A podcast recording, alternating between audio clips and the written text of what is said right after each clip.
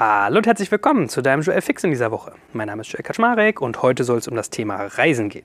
Ich habe nämlich einerseits Koffer von Horizon Studios getestet, gebe dir andererseits ein paar MyTaxi-Hacks mit auf den Weg und habe mal so meine Travel-Taktiken etwas zusammengetragen. Also heute geht es wirklich mal darum, wie man gut reist. Los geht's!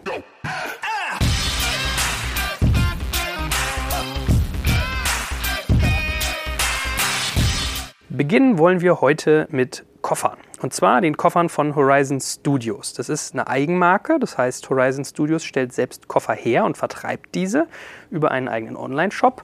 Und Disclaimer vorneweg, ähm, wir haben die Koffer äh, kostenlos zur Verfügung gestellt bekommen zum Testen und wurden auch bezahlt dafür, dass wir uns das ganze Thema mal anschauen. Und damit beginnt es eigentlich schon. Wer mich kennt, weiß, ich bin immer ehrlich, also auch wenn wir Geld dafür kriegen, Sachen zu besprechen. Und bei Horizon Studios ist ein, äh, ein lustiger Fakt eingetreten oder eine Situation, wo ich noch nicht so richtig weiß, äh, wie die für den geneigten Hörer und den Betroffenen endet. Ähm, ich habe nämlich folgende, wie soll man sagen, folgendes, folgende Erfahrung mit diesen Koffern gemacht. Mein erster Eindruck war, ich fand die ehrlich gesagt etwas billig. Ja, weil die sind aus Kunststoff, aus ganz dünnem Plastik und dachte erst so, um Gottes Willen, die Teile, ey, wenn die einer im Flughafen hier so auf so einen, auf so einen Trolley wirft, mit denen sie die dann irgendwie zum Flugzeug transportieren, das Ding bricht doch, das kriegt doch Risse, das kriegt doch Kratzer. Ähm, man, ich hatte als erstes einen, einen, schwarzen Koffer ausgepackt, also von den schwarzen würde ich fairerweise abraten. Ich würde die dunkelblau nehmen, die mag ich sehr gerne. Da hat man nämlich dann irgendwie Fingerabdrücke drauf. Das war mein erster Gedanke, an den ich damit rangegangen bin. Da dachte ich schon so, ach du Scheiße, wie erklärst du denen das denn, dass du die irgendwie doof findest und so, aber mit der Zeit ist ein relativ lustiger Effekt eingetreten. Das sind mittlerweile meine meistgenutzten Koffer. Jetzt kommt ein kleiner Werbespot. Aufgepasst! Wusstest du, dass HR-Teams heutzutage mit mehr Aufgaben denn je konfrontiert sind? In der aktuellen Studie HR Trends, die Zukunft der Personalarbeit 2024 von Sage, wurden HR-Teams aus sieben verschiedenen Ländern und über 20 Branchen befragt, um top aktuelle Insights in der Entwicklung des Personalwesens zu geben. Sage entwickelt HR-Tools und Software für dein Unternehmen, um Lohnabrechnungen, Personalmanagement, Buchhaltung und mehr zu vereinfachen. So, und die Studie von Sage zeigt unter anderem, dass ganze 91% der HR-Teams angeben, dass ihre Arbeit Arbeitsbelastung im letzten Jahr zugenommen hat, aber gleichzeitig glauben 79 Prozent der Befragten, dass Automatisierung ihre Prozesse zukünftig verbessern und Zeit sparen kann. Ebenfalls spielt auch KI eine große Rolle. Derzeit nutzen etwa ein Drittel bereits Chatbots wie ChatGPT in ihren Prozessen und circa drei Viertel der PersonalleiterInnen sind sich bereits sicher, dass KI die Arbeitsweise im HR revolutionieren wird. Du merkst, die Studie ist vollgepackt mit Statistiken, überraschenden Erkenntnissen und Tipps für HR-Führungskräfte, die vorankommen wollen und zeigt eine Momentaufnahme der sich stetig wandelnden Rolle von HR heute. Am besten schaust du dir die Studie HR-Trends, die Zukunft der Personalarbeit 2024 selbst an. Unter digitalkompakt.de slash Sage, S-A-G-E, kannst du sie dir komplett kostenlos herunterladen. Und wie immer findest du alle Infos auch auf unserer Sponsorenseite unter digitalkompakt.de slash Sponsoren. Werbung Ende. Ja, weil komme ich gleich zu, was die sozusagen bei mir so beliebt macht. Und ähm, wenn man sich mit dem Thema halt tiefer auseinandersetzt, merkt man halt Dinge, die man auf den ersten Blick gar nicht so merkt. Ja, das heißt, mein erster Eindruck war, wie gesagt, fand ich irgendwie diesen, dieses dünne Plastik so, so, so, billig irgendwie, wirkte nicht so hochwertig, aber lustigerweise auch nur, wenn man sie in, sozusagen von innen betrachtet, näher anfasst, mal berührt. Wenn man so dasteht auf dem Flughafen oder sich im Spiegel betrachtet, sehen die von außen ziemlich schick aus. Die sind halt sehr sportlich, sehr schlicht, sehr, sehr reduziert und ich musste lernen, dass das wohl bestimmte Plastikstoffe sind, die halt sehr, sehr haltbar sind. Also sehr, sehr leicht, weil beim Fliegen geht es ja auch viel darum, dass äh, Sachen möglichst leicht sind, weil das spart Kerosin. Ja, Gewicht bedeutet immer Kerosin, bedeutet immer massive Kosten. Aber natürlich auch für den Reisenden. Ja? Also man verkauft ja die, die, die Koffer nicht für eine, für eine Fluglinie, sondern für den Reisenden. Da ist Gewicht natürlich auch immer gut einzusparen, weil die Koffer dann nicht so schwer sind. Und das ist eigentlich auch so mein Nummer eins Punkt, weswegen ich diese Koffer von Horizon Studios mittlerweile total gerne benutze. Sie sind einfach sehr, sehr leicht. So, also erste Einsicht, okay, ähm, der, der Plastikstoff ist ein bestimmter, der mag vielleicht erstmal leicht wirken und dadurch irgendwie nicht so wertig, aber dieses Leichte hat eine Funktion, ja? nämlich, dass der Koffer nicht so schwer ist. Er kriegt fairerweise trotzdem Kratzer, also ich finde schon, dass man das irgendwie merkt, dass der sukzessive da ähm, sozusagen äh, Gebrauchsspuren zeigt, aber fairerweise ist das, glaube ich, bei jetzt Rimowa Metall oder äh, Stoffkoffern von äh, Tumi, wie ich sie habe, auch nicht ganz anders. Da gibt es halt auch wahlweise Flecken oder Kratzer. Also man muss sich halt nur bewusst sein, dass das vielleicht auf dunklen Koffern bei hellen Kratzern zu sehen ist und bei hellen Koffern noch mehr. Aber wie gesagt, sehr, sehr leicht und sehr, sehr charmant. So, das zweite ist, ich glaube, die große Stärke von diesen Koffern ist eigentlich das Thema Preis-Leistung. Weil ich habe für mich so überlegt, warum findest du die Teile eigentlich billig? Denn ich habe so als Benchmark immer Tumi im Kopf gehabt. Schreibt sich T-U-M-I. Die haben halt Koffer, die sehr so auf schick gemacht sind, für die Nico Rosberg mal geworben hat, als er noch bei Mercedes gefahren ist, die halt auch wesentlich teurer sind, ja. Und wenn man das sozusagen als Benchmark nimmt, so Fingerabdrücke, dünnes Plastik versus irgendwie schick gemachte Koffer, ist man halt gleich in dieser Denke. Das heißt, ich war einfach in einer anderen Produktkategorie. Ich war so bei High Premium auf schick mit Stoff und bin jetzt zu digital gedacht, also für digitale Reisende gedacht, möglichst gewichtssparend und möglichst, also beide sind funktional, ja, beide Marken, aber der, der, der Case ist einfach nochmal ein bisschen anderer, glaube ich. Das ist wirklich so, ich weiß nicht, Preis-Leistung, sagen wir es mal so rum, der ähm, Koffer oder die Koffer von Horizon Studios beginnen bei 269 Euro und gehen bis 399. Ich kann euch sagen, wenn ihr euch einen Tumi-Koffer kauft, kostet der vermutlich das Dreifache. Ja, also so die ich mir angeguckt hatte oder gekauft habe am Ende waren bei 750 Euro für den kleinen und der größere war noch größer. Ähm, das heißt, die sind halt wesentlich teurer haben dafür, bin ich der Meinung, ein bisschen mehr Funktionalität. Das heißt, innen drin wurde sich ein Stück weit mehr Gedanken gemacht, wie kann ich Sakkos, wie kann ich Hemden so in den Koffer packen, dass sie nicht knicken und möglichst gut zu transportieren sind. Dafür hat Horizon Studios das ultraleichte Gewicht und, was ja eigentlich so ihr Kern-USP ist, diese Powerbank, die sie mit in ihren Koffer verbaut haben. Das ist sehr charmant gemacht. Man klappt einfach, man zieht den Griff so hoch, wie man das bei Koffern immer macht, klappt dann so einen kleinen Deckel auf, da steckt diese Powerbank drin, die kann man auch rausnehmen mit einem einfachen Fingerdruck. Und es ist überraschend praktisch, weil irgendwie am, am Flughafen ist das Handy irgendwie gefühlt immer alle und man muss sich halt auf dem Wege keinen Platz mehr suchen. Und was ich bei den Horizon Studios auch nochmal besser fand, war, wir haben den M5 und den H7, glaube ich, gehabt. Und der M5 ist ein kleiner Kabinentrolley, der vorne noch so eine aufgesetzte Tasche hat. Und das mag total banal klingen, aber es ist sehr, sehr gut gemacht, dass man diese Tasche nach vorne hin wegklappen kann mit so einem kleinen Fächer, der sich auffaltet, sodass ich den Laptop wesentlich besser reinstecken kann. Das ist zum Beispiel mein Tumi-Koffer voll der Pain gewesen. Das heißt, Jetzt habe ich einen günstigeren Koffer, der vielleicht irgendwie kratzempfindlich ist ein Stück weit, aber der total leicht ist, wo ich meinen Laptop super einfach reinstecken kann und wo ich halt immer noch äh, eine Smartphone-Ladung wenigstens mit dabei habe. Deswegen mag ich den irgendwie sehr, sehr gerne mittlerweile. Vor allem das Gewicht ist es ehrlich gesagt, plus dieses Laptop da reinstecken können so einfach. Und ähm, was ein lustiger Effekt ist, ich wurde, glaube ich, noch nie so oft auf einen Koffer angesprochen. Also es ist wirklich so, wir hatten teilweise die Bürotür auf. Wir stehen, sitzen ja bei Rent24, der Coworking Space, den ich euch auch schon öfters vorgestellt habe. Und dann kamen teilweise Leute an meinem Büro vorbei, blieben stehen, liefen wieder zurück, meinten, ah, Horizon Studios, und wie ist der so? Wie findest du den? Ich überlege auch, den zu kaufen. Oder ich habe den auch, wie zufrieden bist du damit? Also durch die Bank weg. Oder ich war ähm, bei einem, bei einem Podcast-Dreh mit äh, Payback, ja, super namhafte Leute mit dabei. Da fragt mich auch der Payback-Geschäftsführer, ah, Horizon Studios, wie findest du den denn? Und so. Und habe ich ihm auch das Gleiche erzählt, was ich euch jetzt erzähle, dass ich den schön leicht finde, dass es mir manchmal an Funktionalität fehlt und die Wertigkeit am Anfang mir irgendwie Schmerz machte, dass es aber mittlerweile mein meistgeliebter Koffer ist, weil, ich, weil der so einfach ist, so leicht und mit dem Laptop so komfortabel und so. Also, wie gesagt, ich wurde gleich noch nie so oft angesprochen, auf ganz vielen Reisen, also drei, vier, fünf Mal bestimmt auf diesen Koffer, wie ich den denn finde. Die Leute wollen den sich auch holen und so weiter. Von daher scheint es ein sozialer Faktor zu sein, über sowas auch nachzudenken. Das andere ist ja, wenn man sich mit Koffern beschäftigt, äh, ich glaube, das ist bei ganz vielen Menschen auch so eine, so eine Philosophiefrage, sind die Rollen, ja, dass die möglichst leichtgängig sind, möglichst leise. Da bin ich der Meinung, ist der Horizon Studios in einem guten oberen Drittel. Also die sind leichtgängig. Ich habe einfach die ersten Tage auf dem Bahnhof habe ich nur damit verbracht, den vor mir herzuschieben und im Kreis zu drehen, während ich ihn schiebe, weil die so leichtgängig sind, dass es richtig Spaß macht. Also da finde ich, performt er super. Man kann ihn auf zwei Rollen ziehen oder auf vier Rollen schieben. Also es ist wirklich, wirklich gut. Und in Summe macht es, wie gesagt, für mich dieses Paket aus schön leicht plus leicht verstaubar. Mein Traumszenario wäre, wie gesagt, mehr Funktionalität. Also wenn man manchmal sich noch über schlaue Taschen Gedanken machen könnte oder weiß ich nicht, wie könnte ich zum Beispiel meine Bordkarte auf ein Display kriegen, was mit dem Koffer zusammenhängt. Auf der anderen Seite, jetzt kriege ich das vom Koffer auch nicht über so einen Scanner gezogen. Vielleicht ist das auch wieder Quatsch. Aber solche Geschichten, sich noch weiter Gedanken zu machen, was kann ich noch auf der Hardware-Seite tun, was digital affinen Menschen quasi helfen würde, jenseits von der Powerbank, finde ich, glaube ich, noch lohnenswerten Gedanken für diesen Koffer. Weil für mich ist die Reise bei Powerbank noch lange nicht zu Ende. Weiß ich nicht, vielleicht Ortungsfunktionalitäten oder, oder, da gibt es, glaube ich, noch andere Sachen, dass man vielleicht auch irgendwie so Erinnerungen auf ein kleines Display geschickt kriegen kann oder soll ich denen ein Taxi bieten oder, oder. Was sie machen, das finde ich interessant, ist Horizon Studios hat auch noch mit Horizon Go eine Art Service angedockt. Im Prinzip haben sie so, ein, so eine Form von Booking Agent mit an Bord genommen. Plus es gibt unterschiedliche Perks, also Vergünstigungen. Man kriegt dann auf seinen Flügen manchmal, was weiß ich, ein Upgrade hier oder da oder noch was hinzu, was man sonst nicht kriegen würde. Man kann die Buchungen irgendwie leichter einsehen auf diesem Wege. Das finde ich geht schon mal in eine gute Richtung. Und wenn man das noch weiter ausbaut, plus vielleicht auch nochmal doch ein oder zwei Premium-Varianten mit hinzunimmt, dann glaube ich, ist das schon ein starkes Segment.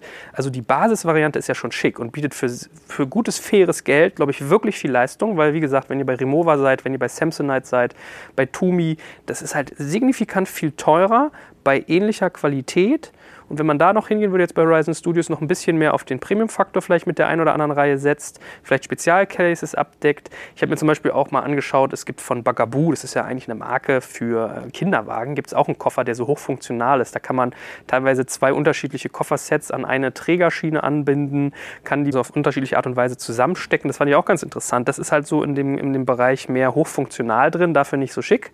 Es wirkt mehr sportlich. Da hat Horizon Studios eigentlich einen guten Punkt gefunden, finde ich. Also einen guten Kompromiss zwischen super Preis durch Ausschaltung des Zwischenhandels, gutes Level von Qualität von Wahrnehmung. Es geht, glaube ich, noch besser. Dafür könnte man aber über Premium nachdenken und wenn man noch mehr Funktionalität reinbringt, dann ist das Ding, glaube ich, schon ziemlich unschlagbar. Also das ist so mein Fazit rund um diese Horizon Studios Koffer, falls ihr auch darüber nachdenkt, euch mal solche zu kaufen. Zweites Thema für heute, MyTaxi. Also ich werde euch in dieser Folge ein bisschen was dazu erzählen, wie ich so reise. Ich reise gar nicht mal so wenig. Ich würde so sagen, ein bis zweimal pro Monat. Ähm, also ich glaube, es gibt Leute, die viel, viel öfter reisen. Ja? Ich bin jetzt beileibe nicht so wie George Clooney bei Up in the Air, wo der ja gefühlt äh, andauernd irgendwie fährt und schon weiß, welche Schlange sich wo eignet. Aber ein bisschen schon. So, und habe mir halt so ein paar Sachen irgendwie ange angewöhnt, die ich äh, regelmäßig tue. Und eine davon ist MyTaxi zu benutzen. Ähm, vorneweg, ich bin großer MyTaxi-Fan. Und man kommt halt öfters mal in so Debatten mit Taxifahrern, ob die irgendwie die Taxis kaputt machen oder also die Taxibetriebe oder die Taxizentralen und so weiter und so fort. Ähm, ich werde auch nicht von denen bezahlt, by the way. Ja, also auch nochmal gesagt, ich glaube, wir reden gerade mit MyTaxi. Also MyTaxi, wenn ihr das gerade hört, schaut mal, was wir für einen geilen Podcast machen. Die solltet bei uns mal zahlen. Ähm, ich bin immer wirklich authentischer Fan dieses Produkts. Aus zwei Gründen. Erstens, das Bezahlen ist sehr convenient. Also ich setze mich in so ein Taxi rein. Am Ende der Fahrt kann ich auswählen, ob ich Trinkgeld geben will, wenn ja, wie viel. Swipe, habe bezahlt und habe die Rechnung im Postkasten. Also ich kriege wirklich dann Abrechnung per PayPal und habe dann eine E-Mail bekommen mit dem Rechnungsdokument dran. Das ist einfach ein Traum. Es geht schnell, es ist super und das ganze, der ganze Bestellprozess ist halt super convenient. So und darum muss es, glaube ich, gehen um den Kunden, um das Kundenbedürfnis. Und ich glaube auch ehrlich gesagt nicht, dass, Taxi, dass das Unternehmen Taxiunternehmen kaputt macht. Taxizentralen, ja, aber fairerweise ist es, glaube ich, auch echt so ein, so, ein, so ein, Wasserkopf dieser Branche. Ich will mir da gar kein Urteil anmaßen, ja, aber es scheint mir für mich teilweise nicht mehr ganz zeitgemäß, so eine Art Telefonzentrale zu betreiben, wo Taxifahrer 150 Euro Fixkosten pro Monat zahlen müssen dafür, dass sie Aufträge zugeschustert bekommen. Das finde ich macht MyTaxi schlauer. Dann sollte man, glaube ich, mit dem, dem Zahn der Zeit gehen, aber es gibt ja da auch Ansätze wie äh, taxi.eu zum Beispiel. Und was ich merke ist, wenn man sich halt mit MyTaxi regelmäßig auseinandersetzt, ist, dass man so gewisse Tricks lernt. Also man muss sowieso so ein bisschen unterscheiden. Ich war jetzt gerade in Karlsruhe, gehe an den Flughafen, also gehe vor die Tür und gehe zu den Taxis und sage, guten Tag, haben Sie mein Taxi? Und dann guckt er mich an und sagt, was? Und ich sage, haben Sie mein Taxi? Was? Ob Sie mein Taxi haben. Halt ihm die App hin, zeigt das Logo My Taxi, die App. Was? Was ist das? Nein, das haben wir nicht. Nein, das ich nicht kenne. Gerne mal hinten. So, und da habe ich halt gemerkt, okay, ulkig, also in, in kleineren Stadtgebieten ist mein Taxi teilweise gar nicht so durchdrungen. Wir waren an dem Tag abends auf einem Event. Als ich da um 23 Uhr mir ein Taxi mit MyTaxi äh, rufen wollte, wäre die Wartezeit 27 Minuten gewesen. Also das ist ja astronomisch. Ja. In Berlin äh, springt binnen fünf Sekunden ein Taxi, wenn ich eine, eine Anfrage rausschicke, an und es ist meistens in der Regel zwischen zwei und fünf Minuten da. So. Ich habe ähnliche Erfahrungen in Stuttgart gemacht. Ähm, in Köln zum Beispiel ist MyTaxi teilweise unterrepräsentiert, weil sich die Taxifahrer da sehr aktiv gegen MyTaxi wehren weil sie glauben, es geht gegen die Taxiunternehmen, was sie, glaube ich, missverstehen. Aber so fängt es halt an, dass man anfängt, sich damit auseinanderzusetzen. Und ich rede eigentlich immer mit den Taxifahrern ganz oft über mein Taxi und frage sie, wie sie das so finden. Und man lernt dann halt so, so Tricks zum Beispiel. Ja? Also ich habe lange gar nicht gewusst, dass ich in ein Taxi einsteigen kann und fragen, ob sie MyTaxi benutzen. Wenn sie dann nämlich Ja sagen, können sie mich in ihrer App suchen. Dann sagen, ich sage ich einfach meinen Namen, finden sie mich. Und dann zahlt das Taxi sozusagen auch keine Gebühr. Das heißt, MyTaxi sagt, wir zahlen nur dann, sie zahlen nur dann Gebühr als Taxifahrer, wenn wir äh, sozusagen auch derjenige sind, der den Auftrag vermittelt haben. Wenn derjenige eingestiegen ist und will uns benutzen, meines Wissens, wir nehmen das jetzt hier zum Ende des Jahres 2018 auf, ist das der Stand, dass ein Taxifahrer dann gar keine Gebühren zahlt. Deswegen sind die da gar nicht mal so unhappy, wenn ich da einsteige und sage, hallo, benutzen Sie das. Weil mein Gedanke ist immer, wenn ich am Flughafen bin, steht da so eine Reihe von Autos und ich bin mir immer nicht sicher, haben die dann MyTaxi? Muss ich die gerufen haben mit MyTaxi, um da einsteigen zu können? Nein, ihr könnt einfach hingehen und fragen, hallo, benutzen Sie MyTaxi? Und wenn Sie Ja sagen, steigt man ein, lässt sich finden, fährt los und hat die ganzen Vorteile der App.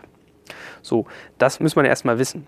Dann ist es so, wenn ich so mit meinem Taxi mir ein Taxi bestellt habe, es kam an, ich habe bezahlt über die App, dann wird man ja immer gefragt, ob man den Taxifahrer bewerten will. Man kann das Fahrzeug und den Fahrer bewerten, was ich immer tue. Und wenn man den Fahrer mit fünf Sternen bewertet, kriegt man so einen kleinen Schieberegler, dass man ihn als Stammfahrer auswählen kann. Ich habe mir mal nichts großartig dabei gedacht. Ja. Ich habe mir mal gedacht, okay, dann äh, kriegt er, ist die Wahrscheinlichkeit, dass er mir zugewiesen wird, vielleicht höher bei der nächsten Buchung. Das ist aber nicht so. Also per se glaube ich, es ist ein guter Algorithmus, um schlechte Taxifahrer auszusortieren, was man tun sollte. In Berlin höre ich immer, oder alle Leute stöhnen über Berlin, dass die Taxifahrer hier so schlimm seien. Ich habe ehrlich gesagt fast keine bisher gehabt, die schlimm waren. Man hört es aber immer. Und auf dem Wege kann man, glaube ich, sehr gut filtern. Das heißt, Fahrzeug gucke ich immer, ist es sauber, ja oder nein, ist es ordentlich, riecht es gut, dann gebe ich da fünf Sterne. Wenn es ein bisschen mm, ist, dann mache ich irgendwie vielleicht mal vier. Wenn es ganz schlecht ist, ein oder zwei. Und ich hasse zum Beispiel Rauchertaxis, das geht gar nicht. Also wenn ein Taxi dann geraucht wird, das ist so ein typischer Kandidat für mich, der dann niedrige Punkte kriegt. Und beim Taxifahrer schreibe ich einfach die Freundlichkeit. Wenn die, wenn die mit mir die ganze Fahrt nicht reden, gar nichts sagen, dann kriegen die meistens von mir vier Sterne. Wenn sie mit mir ein freundliches Gespräch führen, dass es Spaß macht und sie trotzdem ein gutes Gefühl haben, so will der Gast jetzt in Ruhe gelassen werden, ja oder nein, ich da halt fünf. Und dann gibt es manchmal noch so die unangenehmen Laberbacken, die vielleicht so, weiß ich nicht, ich hatte mal einen, der hat so verschwörungstheoretisch schon geredet, so nach dem Motto, ja, wir brauchen alle selbstfahrende Autos, weil den, auf den Straßen sind alle zu blöd zum Autofahren. Das fand ich ein bisschen anstrengend, da gebe ich dann halt niedrige Sachen. Aber zurück zur Frage, was passiert, wenn das ein Stammfahrer wird. Wenn ich einen, einen Auftrag angebe, sozusagen, ich sage, ich suche ein Taxi, dann kriegen in einem Umgebungsradius von X alle möglichen Taxifahrer, die in diesem Radius sich befinden, diese Anfrage und haben eine gewisse Zeit darauf zu reagieren, so fünf bis zehn Sekunden. Da haben die Stammfahrer noch keinen Vorteil, weil es kann ja sein, dass der am anderen Ende der Stadt ist. Das ist sozusagen für alle gleichgeschaltet. Aber was mir gar nicht so bewusst war, man kann MyTaxi auch so buchen, dass es zu einem späteren Zeitpunkt kommt. Also nicht, ich brauche es jetzt in dieser Sekunde, sondern ich gebe einen konkreten Tag und eine konkrete Uhrzeit an. Und wenn ich das mache, eine Buchung, dann kriegen die Stammfahrer als erstes einen Hinweis und die Möglichkeit, zehn Sekunden vor allen anderen sich auf diesen Verkauf zu bewerben und ihn anzunehmen und zahlen dafür auch wiederum keine Gebühr. So hat man es mir gesagt. Ja, ich kann falsch liegen, vielleicht muss man es noch verifizieren, aber mir haben die Taxifahrer gesagt, wenn sie Stammfahrer sind, kriegen einen Stammkunden auf diesem Wege, dass sie sozusagen die 10 Sekunden Vorsprung haben für eine geplante Fahrt, müssen sie keine Gebühr zahlen, weil MyTaxi diesen Anreiz schaffen will, dass die Taxifahrer sich Mühe geben. Schöner Tipp, den ich vom Taxifahrer dazu auch mal bekommen habe, ist, wenn ich in einen Flieger einsteige, kann ich auf dem Rollfeld mir schon das Taxi suchen für meinen Ankunftsflughafen und sagen, äh, da und dahin bitte kommen. Also in Köln kann man sich zum Beispiel sehr gut verabreden vor dem Burger King. Wenn man aus dem Terminal rauskommt, ist da so ein Burger King-Lokal und kann da den Taxifahrer hinstellen, rechnet sich halt die Flugzeit aus, plus noch ein bisschen für den Ausstieg. Und wenn ich aussteige, ist er schon da. Warum auf dem Rollfeld? Es kann natürlich sein, dass wenn ich das irgendwie einen Tag vorher mache, dass der Flieger Verspätung hat oder, oder, oder. Wenn ich auf dem Rollfeld bin, kann ich ja abschätzen, fährt der Flieger gleich los, dauert es noch ein bisschen. Vielleicht nehme ich 10 bis 20 Minuten Puffer mit rein und kann das dann ganz gut umsetzen. Fand ich ganz interessant. Grundsätzlich mal, by the way, äh, es gibt eine Taxi-Beförderungspflicht. Also für Taxis eine Beförderungspflicht von Gästen. Wenn ihr in so ein Taxi einsteigt und die wollen euch nicht mitnehmen, das müssen sie. Also manchmal sagen ja die Leute, wenn man da einsteigt oder sagt, wo wollen sie hin, und dann sind es nur fünf Straßenzüge weiter, wo die jetzt nicht genug mit verdienen, die müssen einen fahren, egal was ist. Ist einem vielleicht unangenehm, aber kann man immer durchsetzen. Und das Zweite, man kann auch ein Taxi umgekehrt wegschicken, wenn es einem einfach nicht gefällt. Da hat mich auch ein Taxifahrer darauf aufmerksam gemacht, hat er auch völlig recht. Man steigt immer da ein und denkt so, ah, jetzt muss ich ja hier. Nee, muss man gar nicht, man ist der Kunde. Wenn so ein Ding nach Rauch riecht und der Typ irgendwie ungepflegt ist oder wie so ein Henker fährt oder was weiß ich, kann man auch jederzeit sagen, nö, äh, bitte fahren Sie weiter, ich will mit Ihnen nicht fahren, gefällt mir nicht. War so eine wertvolle Einsicht, die ich hatte. Also ganz banal eigentlich, aber ähm, trotzdem irgendwie muss man sich das ja mal vergegenwärtigen, dass man sowas nicht wahrnehmen muss. So. Jetzt kommt ein kleiner Werbespot. Aufgepasst! Wusstest du, dass HR-Teams heutzutage mit mehr Aufgaben denn je konfrontiert sind? In der aktuellen Studie HR Trends, die Zukunft der Personalarbeit 2024 von Sage, wurden HR-Teams aus sieben verschiedenen Ländern und über 20 Branchen befragt, um top aktuelle Insights in der Entwicklung des Personalwesens zu geben. Sage entwickelt HR-Tools und Software für dein Unternehmen, um Lohnabrechnungen, Personalmanagement, Buchhaltung und mehr zu vereinfachen. So, und die Studie von Sage zeigt unter anderem, dass ganze 91% der HR-Teams angeben, dass ihre Arbeit Arbeitsbelastung im letzten Jahr zugenommen hat, aber gleichzeitig glauben 79 Prozent der Befragten, dass Automatisierung ihre Prozesse zukünftig verbessern und Zeit sparen kann. Ebenfalls spielt auch KI eine große Rolle. Derzeit nutzen etwa ein Drittel bereits Chatbots wie ChatGPT in ihren Prozessen und circa drei Viertel der PersonalleiterInnen sind sich bereits sicher, dass KI die Arbeitsweise im HR revolutionieren wird. Du merkst, die Studie ist vollgepackt mit Statistiken, überraschenden Erkenntnissen und Tipps für HR-Führungskräfte, die vorankommen wollen und zeigt eine Momentaufnahme der sich stetig wandelnden Rolle von HR heute. Am besten schaust du dir die Studie HR-Trends, die Zukunft der Personalarbeit 2024 selbst an. Unter digitalkompakt.de slash Sage, S-A-G-E, kannst du sie dir komplett kostenlos herunterladen. Und wie immer findest du alle Infos auch auf unserer Sponsorenseite unter digitalkompakt.de slash Sponsoren. Werbung Ende. Wenn ihr bei übrigens in einer, in einer, Stadt seid, wo ihr eine schlechte Abdeckung habt mit MyTaxi, habe ich jetzt neulich den Effekt gehabt, dass so ein Taxi.eu dann ganz gut funktionieren kann. Also da sind dann vielleicht die Taxizentralen noch stärker, da kann man über deren App gehen. Das kann ganz gut funktionieren als Alternative, wenn MyTaxi selbst nicht funktioniert. So, und was es dann noch gibt, ist, glaube ich, auch ein ganz interessanter Case. Es gibt die Möglichkeit, bei MyTaxi im Moment mittlerweile so eine Art äh, geteilten Ritt quasi zu buchen. Das heißt, man kann unten so, einen, so einen Hebel umlegen, das geht, glaube ich, erst ab 18 Uhr, den Tag über nicht. Dann sage ich, wo ich hin möchte. Ich kriege ein Festpreisangebot von MyTaxi, was deutlich günstiger ist als das, was es kosten würde. Es wird dann schon geschätzt, wie teuer diese Fahrt werden würde.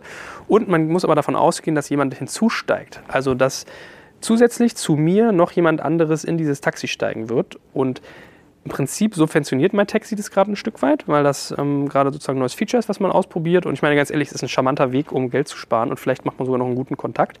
Und mir hat ein Taxifahrer gesagt, das passiert ganz, ganz oft und so war es bei mir nämlich auch. Ich bin irgendwie von Mitte nach Charlottenburg gefahren in Berlin, habe irgendwie einen super günstigen Preis gekriegt, ich weiß nicht, 10 Euro oder sowas, statt 24, die es sonst kosten würde. Und es ist niemand dazugestiegen. Das sagt er, das passiert ganz, ganz oft und es sei so ein guter geheimer Trick, darf man eigentlich nicht weiter sagen, dass wenn man diese Funktion ausprobiert, dass man manchmal trotzdem alleine fährt und hat einen deutlich günstigeren günstigeren Preis bezahlt und der Taxifahrer kommt trotzdem nicht zurück kurz, weil es subventioniert wird. Na, also vielleicht ein ganz äh, kleiner netter Trick. So, und abschließend noch eine Geschichte, die ich in Köln erlebt habe, wo eigentlich alle immer MyTaxi hassen. Ich was ganz Faszinierendes, da bin ich in ein Taxi gestiegen, der macht den Kofferraum auf, ich packe meinen Koffer rein und der ganze Kofferraum war voller Süßigkeiten. Und ich sage, na Mensch, Sie da feiern hier eine Party mit Ihren Fahrgästen. Der meinte, ja, na klar, die Gäste sollen sich ja hier wohlfühlen. Und da bin ich an die Seite des Fahrzeugs gegangen, verstanden, was er meinte. Auf der Rückbank war die Mittelkonsole ausgefahren. Da stand ein Becher drin mit Süßigkeiten, so, weiß ich nicht, Schokoladenriegel, kleinere Gummibärchentüten. Ich habe mich reingesetzt, dann hat er mich darauf hingewiesen, dass in der Seitentasche doch auch noch irgendwie ein Wasser für mich bereitsteht. Dann hat er mich angeschnallt, was ich total bizarr fand. Also er hat über mich rübergegriffen, mit dem, mit dem Gurt mich angeschnallt, mich vorher gefragt, ob das in Ordnung wäre. Er ist dann rumgegangen, hat mich gefragt, wo er mich hinfahren soll und ist losgefahren. Und dann habe ich mit dem natürlich ein Gespräch gesucht und gesagt, wissen Sie, hier in, in Köln ist es ja so ein Schmerz mit MyTaxi. Und dann hat er gesagt, ja, die verstehen das alle nicht so richtig. Er macht das nur. Und ich sage, wie nur? Ja, er fährt nur exklusiv für MyTaxi, weil er halt erkannt hat, dass wenn er dem Kunden den Service bietet, den er sich wünscht, und das ist teilweise über diese App und das ist halt dieses, äh, ja, dieses Freundliche, dieses Empfangenwerden, funktioniert das phänomenal gut für den, macht er total das Geschäft drauf. Was habe ich gemacht? Ich habe mir den als Stammfahrer abgespeichert, der hat ein ordentliches Trinkgeld von mir gegeben, weil ganz ehrlich, dass ein Taxifahrer einem den gut hinreicht, Süßigkeiten und Wasser bereitstellt, das hat man jetzt echt nicht aller Tage, ja. Also solche äh, Elemente kann man dann da auch mal haben, dass das irgendwie so gut gemacht wird. Und hat mir auch erzählt, dass er teilweise Kunden hat, die muss er von äh, Köln bis zum Bodensee oder bis zur Ostsee fahren, also völlig gaga. Das heißt, muss man sich auch mal überlegen, dass sowas halt als Modell ganz gut funktionieren kann und es nimmt zu. Ja, ich habe in Köln auch einen Taxifahrer gesehen, der hatte so einen Bus, da war eine Nebelmaschine drin, eine Disco-Kugel, Disco-Lichter und dann hat er mit so einem äh, Mikro, womit man eigentlich so Karaoke singen kann, angefangen äh, Schlager zu singen und das quasi als Entertainment-Plattform in Köln beim Fahren genutzt. Fand ich auch ziemlich lustig. Also, wenn man ein bisschen Taxi fährt, es ist jetzt echt nicht alles so schlimm, wie sie alle immer sagen. Es muss nicht immer die Limousine sein. Das Grundlevel ist echt gut und vielleicht helfen euch ja meine Taxi-Hacks sozusagen hier, was MyTaxi angeht, noch ein Stückchen weiter. Ganz generell abschließend noch ein paar Travel-Tactics oder so Reisetaktiken nennen würde. Ich habe mal so drüber nachgedacht, was ich eigentlich tue, um mir Reisen zu erleichtern. So, das ist vielleicht ganz interessant, über sowas mal sich Gedanken zu machen, wenn man nicht so oft reist. Mein Grundsatz ist ja ehrlich gesagt immer äh, Komfort vor Preis. Das heißt, ich versuche jetzt natürlich nicht zu teuer zu werden, aber ich habe für mich festgestellt, dass ich manchmal lieber einen Ticken späteren Flug nehme, in Kauf nehme, dass ich an dem Tag vielleicht auch nicht so viel Arbeit schaffe. Dafür ist man einfach erholter und kommt irgendwie ausgeruhter zurück. Oder man fährt Taxi, anstatt sich da irgendwie so dem, dem Gedöngel aus Bahn in Kombination mit Bus hinzugeben, weil es manchmal einfach einfacher ist. So, das heißt, ich versuche eigentlich wirklich immer eher Komfort als Preis zu optimieren und eher Entspannung als Hetze.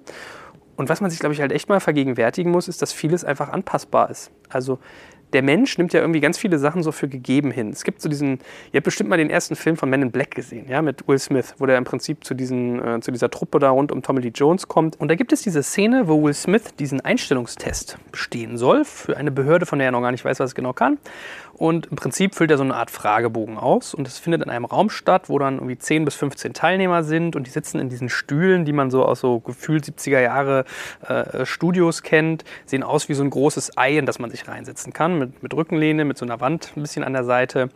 Und keiner kann so richtig gut in diesem Ding schreiben. Ja? Der Will Smith versucht dann auch irgendwie so erst auf seinem Knie zu schreiben. Dann hält das gegen die Seitenwand von diesem Stuhl. Und dann steht er auf, geht an, die Ende, an das andere Ende des Raumes, wo so ein großer, schwerer Metalltisch steht und zieht den durch den gesamten Raum durch und macht dabei ein ohrenbetäubendes, lautes Knarren. Ja, also stellt euch selbst dieses vor, wenn man einen schweren Metalltisch über Fliesenboden zieht und kann dann halt schreiben. Und das ist so ein Stück weit das Bild, was mich begleitet, wenn man durch die Welt geht, weil man muss sich halt immer vergegenwärtigen, das Leben besteht ja aus Möglichkeiten und nicht nur aus Grenzen. Oder man kann ja Möglichkeiten anstatt Grenzen suchen. Ne? Also manche Dinge lassen sich anpassen und manche Dinge kann man sich so gestalten, wie sie für einen selbst am besten sind. So. Mein bester Freund sagt immer, äh, jeder Mensch darf einen Spleen haben. Vermutlich habe ich mehr, aber einer, den ich mir erlaube und der irgendwie im Bereich äh, Reisen stattfindet, ist für mich. Und das fällt, glaube ich, in diesen Bereich. Man muss Sachen nicht so hinnehmen, wie sie sind. Ich nehme mir teilweise ein Kissen und eine Decke mit, wenn ich in Hotels fahre, wenn ich auf Reisen bin. Warum? Erstens, die Decken, die in Hotels sind, habe ich festgestellt, sind immer ultra dick. Dadurch schwitzt man sich tierisch einen ab.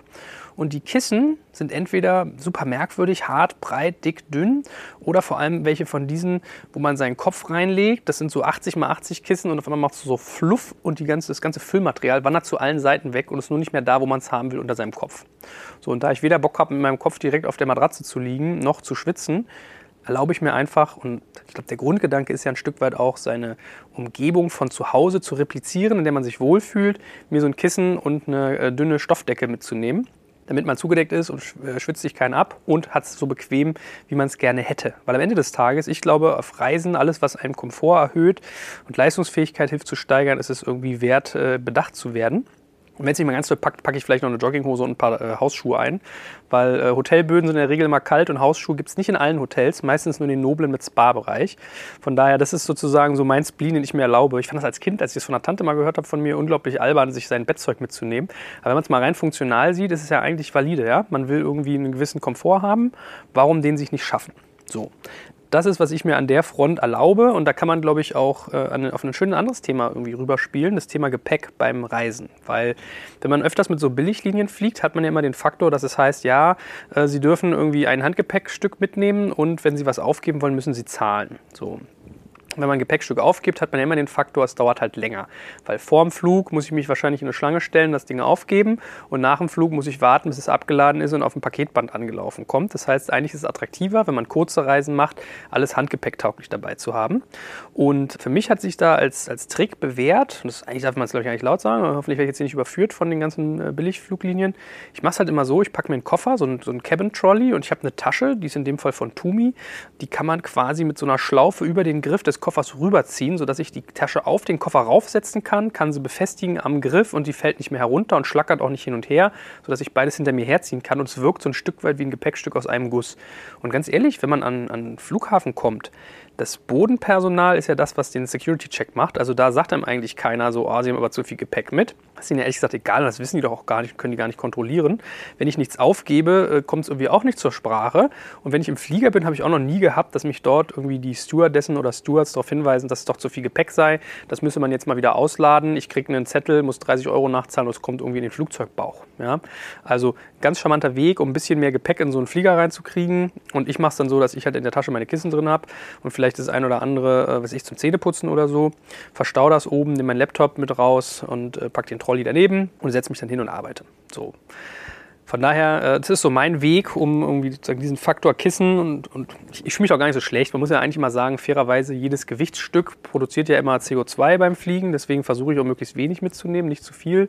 Das klingt mir dann doch nicht immer. Aber wie gesagt, wenn man halt den Faktor hat, dass man sowas wie ich hat, so ein Spleen und sagt, ich will mein Kissen mit dabei haben, kann man den auf diesem Wege da eigentlich relativ gut reinkriegen, ohne extra zu zahlen. Man rollt das Kissen zusammen, es passt da rein und fertig. So. Dann habe ich festgestellt für mich, dass es so gewisse Aspekte gibt, die man halt irgendwie kennen sollte, wenn man sich auch mit Flughäfen auseinandersetzt. Zum Beispiel ist es so, wenn ich so die günstigen Airlines nehme, ist es in Tegel der Fall, dass die ein eigenes Terminal haben. Ich glaube, es ist das Terminal D. Es ist so links versetzt neben dem Hauptterminal. Und da kommen bestimmte Besonderheiten zum Tragen. Erstens, es gibt dort keine Eincheck-Automaten. Das heißt, wenn ich mich einchecken will für meinen Flieger, muss ich das entweder vorher mit dem Handy tun oder an so einem Schalter. Schalter hat in der Regel dann lange Schlangen, weil viele Leute dort reisen, weil es günstig ist. Und die Security Line ist viel, viel länger. Also ich brauche viel, viel länger dort, um durch den Security Check zu kommen. Und es gibt ja zwei Typen von Security Checks. Der eine ist so, Flughafen ist so angelegt, du gehst durch einen, äh, im Prinzip legst deinen, deinen QR-Code von deinem, ähm, deinem, wie sagt man, deiner Bordkarte oder auf deinem Handy auf so einen Scanner, kommst rein und dann gibt es einen Security Check-in für jeden Flug, egal wo ich hin will. Alle müssen durch irgendwie dann unterschiedliche, zehn unterschiedliche Schlangen durch. Oder, so wie es in Tegel zum Beispiel ist, im Hauptterminal, es gibt für jeden, jedes Abfluggate einen eigenen Security Check-in. Das heißt, man hat dann zwei bis vier Linien für irgendwie zwei Gates und dort kommen dann nur die Passagiere dieser beiden Gates durch den Security Check, was natürlich schneller geht. Es sind weniger Passagiere tendenziell und man ist direkt am Gate. Und der Faktor bei diesem Extra-Terminal D nämlich ist, du wirst mit dem Bus zum Flieger gebracht. Das heißt, ich habe zum Beispiel mal den Fall gehabt, ich war irgendwie fünf Minuten vor Abflug dann an diesem Gate und dann hieß es ja, Sie sind zu spät, der Bus ist gerade weg. Und ich sage, wieso, welcher Bus? Ich bin noch fünf Minuten vor Abflug. Ja, das hilft nichts. Sie müssen 20 Minuten vor Abflug da sein, weil der Bus fährt los und wenn er weg ist, kommt er nicht mehr wieder, kann Sie nicht hinbringen. Lange Rede, kurzer Sinn. Ich habe den Flug umbuchen müssen. Ne? Komischerweise hat man das netterweise umsonst gemacht. War für mich auch besser am Ende des Tages, aber war ein Learning. Ich brauche für diesen Terminal wesentlich länger, um durch den Security-Check zu kommen. Es gibt keine Eincheck-Automaten. Bei günstigen Fluglinien ist es so, dass man in der Regel den Flug 24 Stunden vor Abflug einchecken kann und eine Stunde vor Abflug endet diese Online-Eincheck-Möglichkeit.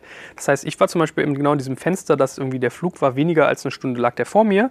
Die Security-Schlange war super lang. Gleichzeitig war ich irgendwie an einem Gate, wo ich erst mit dem Bus noch zum Flieger hin musste. Wäre ich an einem Gate gewesen, was per Gangway direkt in den Flieger geht, wäre es was anderes gewesen. Also habe ich gelernt, dass mein Prozess fürs Onboarden sich da quasi verändern muss. Ja? Seitdem versuche ich immer den Check-in für den Flieger rein digital zu machen, zumal es auch Papier spart für die Umwelt. Und kleiner Tipp, ich würde diese äh, Bordkarten, wenn ihr doch mal eine druckt, hinterher übrigens immer schreddern oder zerreißen, zumal mit den Informationen, die da drauf sind, man sich auch einloggen kann bei den Fluglinien und relativ viele persönliche Daten von einem abziehen kann. Habe ich mal Berichte darüber gesehen, äh, muss man echt sensitiv für sein. Also ich würde die niemals in so einen Flughafenmülleimer werfen, sondern ich nehme die teilweise sogar mit nach Hause und schredder die. Ne? Also mal eine kleine Notiz am Rande. Aber das sind die Faktoren, die ich für mich festgestellt habe, die halt zum Tragen kommen, wenn man mit so einem Flug und den ganzen Prozessen auf dem Weg dorthin sich auseinandersetzt. Ansonsten, was ich gerne tue, ist, ich versuche mir eigentlich immer Gangplätze zu sichern, weil man äh, kommt sozusagen, also man kann sich überlegen, wie steige ich in so einen Flieger ein und entweder versucht man ganz vorne mit dabei zu sein, damit man seine Sachen irgendwie in die Gepäckablage verstauen kann und nicht auf die ganzen Leute vor einem warten muss oder möglichst weit hinten, dass die Leute sich schon hingesetzt haben und dann habe ich halt den Gangplatz und muss dann nicht alle Leute nochmal aufscheuchen, deswegen mache ich das. Plus, wenn man aufs Klo muss, muss man die Leute auch nicht nochmal alle hochtreiben. Und dann beginnt ja dieses Rennen, wenn der Flieger gelandet ist, springen alle von ihren Sitzen auf, stellen sich in den Gang rein, völlig irrational, ist auch völlig egal, egal, ob irgendwie man den Leuten im Weg steht. Selbst wenn ich meinen Koffer schon fertig habe oder keinen habe, die stellen sich vor ein und polken da ihr Zeugs runter, völlig ohne Schmerz. Deswegen, es macht es nicht wesentlich besser, aber schon etwas, wenn man einen Gangplatz hat, dass man schneller an seine Sachen kommt und den Flieger schneller verlassen kann. Deswegen habe ich für mich festgestellt, bei Flügen, die jetzt kleiner drei Stunden sozusagen sind, ist ein Gangplatz, finde ich, immer angenehmer. Und man kann auch die Stewardessen immer schneller einfacher was fragen. Deswegen, äh, das ist sozusagen für mich so ein kleiner Hack, den ich da gewählt habe. Und ansonsten bei Hotels stelle ich für mich immer fest, Freundlichkeit siegt. Das gilt für mich bei allem, was mit Dienstleistertum zu tun hat. Es gibt ja ganz viele Menschen, die sind nur zu den vermeintlich wichtigen Menschen nett. Halte ich für einen großen Fehler. Ich versuche eigentlich zu allen nett zu sein. Und mir geht es immer so, da kommt wieder das, das, Thema zum Tragen. Man muss manchmal nur in Möglichkeiten denken. Und wenn man zu den Leuten nett ist, sind sie auch viel, wesentlich bereiter, einem Möglichkeiten zu eröffnen. Wie zum Beispiel irgendwie Essen auf dem Zimmer, obwohl vielleicht die Uhrzeit verstrichen ist oder es eigentlich gar nicht geht. Nehmen Sie den Teller doch mit, ist kein Problem. Ja, sowas versuche ich dann für mich immer zu realisieren. Und und ja, das ist es im Prinzip, glaube ich, auch schon, was ich so an, an, an Travel-Taktiken habe. Manchmal habe ich es noch bei Ernährung, dass ich halt irgendwie, wenn ich auf Reisen bin, morgens für mich festgestellt habe, ich fange, also A, gönne ich mir gerne mal so Bacon, was ich zu Hause gar nicht esse. Das ist also auch ungesund eigentlich, aber wenn man Bacon zum Beispiel in, in, in Kombination mit Eiern nimmt, das ist halt irgendwie viel Fett und Eiweiß, das sättigt halt sehr gut, man verdaut lange, man ist lange satt und nach hinten raus ein bisschen was Süßes dazu ist, dann geht der Blutzuckerspiegel auch noch ein bisschen hoch. Das ist für mich immer sehr effizient, wenn ich einen Tag voll mit Events habe, dass ich nicht so schnell wieder Hunger kriege. Ja, das ist für mich so eine kleine Taktik, die ich noch beim Reisen habe. Aber wie gesagt, ich glaube, das ist jetzt noch lange nicht das Ende der Fahnenstange. Deswegen würde mich natürlich interessieren, was ihr auch so tut äh, im Bereich Reisen, um irgendwie schneller von der Stelle zu kommen, komfortabler.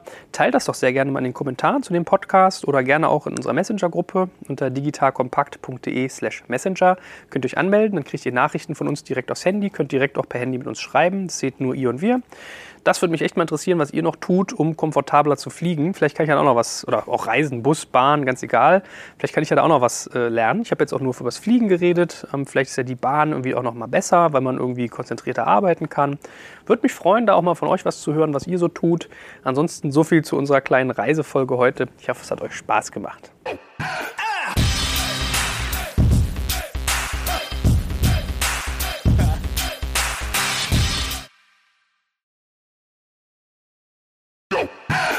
Jetzt kommt ein kleiner Werbespot.